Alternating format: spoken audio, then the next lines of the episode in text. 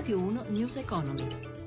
17.32, buon pomeriggio e ben trovati da Luigi Massi. Borse europee negative sul finale di seduta dopo le mosse della BCE. Ci torneremo tra poco per la chiusura in diretta dei mercati, ma intanto restiamo appunto sulle misure varate dall'Eurotower che ha tagliato a sorpresa tutti i tassi di interesse e potenziato il quantitative easing. Sentiamo il servizio di Giuseppe Di Marco. Le misure puntano a rafforzare la crescita e a portare l'inflazione ad avvicinarsi all'obiettivo del 2%. Il costo del denaro scende di 5 punti base e viene azzerato, raggiungendo così il minimo storico, potenziato il quantitative easing, il programma di acquisto di titoli che passa da 60 a 80 miliardi al mese e che riguarderà anche titoli emessi da aziende non bancarie con un giudizio di rating elevato. Il presidente Draghi non ha escluso un prolungamento del piano. They are intended to run until the end of March 2017 or beyond if necessary. Andrà avanti fino alla fine di marzo 2017, ma anche oltre se sarà necessario. Il tasso sui depositi custoditi per conto delle banche, già negativo per incentivarle a impegnare queste risorse, scende dal meno 0,3% al meno 0,4%,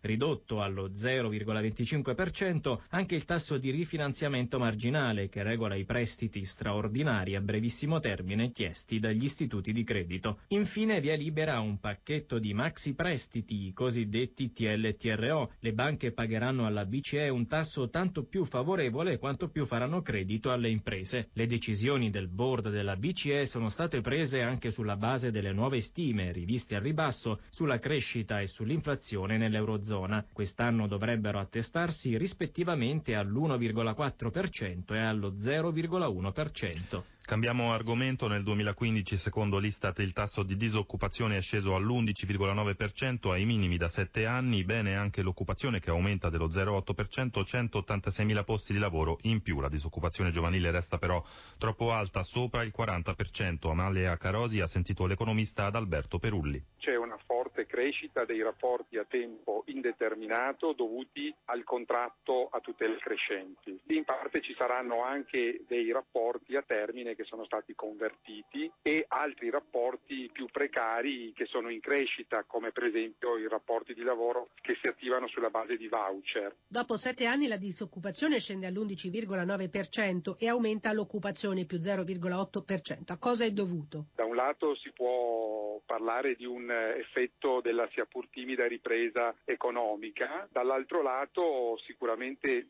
significativi sono gli sgravi contributivi che sono stati stanziati dal governo nel 2015 per i nuovi assunti con contratto a tutele crescenti. Ritengo meno significative le innovazioni normative relative alla modifica della disciplina dei licenziamenti. Bisognerà vedere se questi dati di crescita occupazionale verranno confermati nonostante la forte riduzione degli incentivi sostanzialmente al, alle nuove assunzioni. Anche se in discesa resta però ancora molto alta la disoccupazione giovanile, sopra il 40%, che cosa bisognerebbe fare? Probabilmente sono mancate delle misure ad hoc dei giovani, penso ad esempio al fallimento del contratto di apprendistato e ad altre misure di incentivazione all'occupazione giovanile che dovrebbero essere messe in campo dal decisore politico.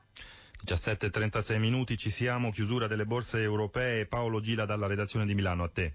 Buonasera da Milano, è stata una giornata da cardiopalma oggi perché dopo le decisioni della Banca Centrale Europea e le parole di Draghi gli animi si sono infiammati di entusiasmo e i listini hanno corso parecchio arrivando a guadagnare anche 4 punti percentuali, è il caso di Milano. Poi invece è prevalso lo scetticismo, la paura della deflazione, la bassa crescita in Europa e così è cominciata un'ondata di vendite che ha portato i listini a perdere terreno e Milano chiude con un calo dello 0,50%. Francoforte che guadagnava 3 punti ha chiuso in calo del 2,31%. Londra scende dell'1,78%, Parigi dell'1,70%, complice anche l'andamento negativo di Wall Street dopo un avvio abbastanza in progresso. Ora il Dow Jones e il Nasdaq cedono tre quarti di punto percentuale. Nervosismo anche sul mercato dei titoli di Stato, lo spread è a 118 punti base, il rendimento dei BTP a 10 anni all'1,42%. Infine i cambi, l'euro che era arrivato a 1,0830 contro dollaro è risalito a 1,1190. News Economy a cura di Roberto Pippan torna domani alle 11.32 in regia Mauro Zaninotto da Luigi Massi. Buon proseguimento d'ascolto su RAI Radio 1. Radio 1 News Economy.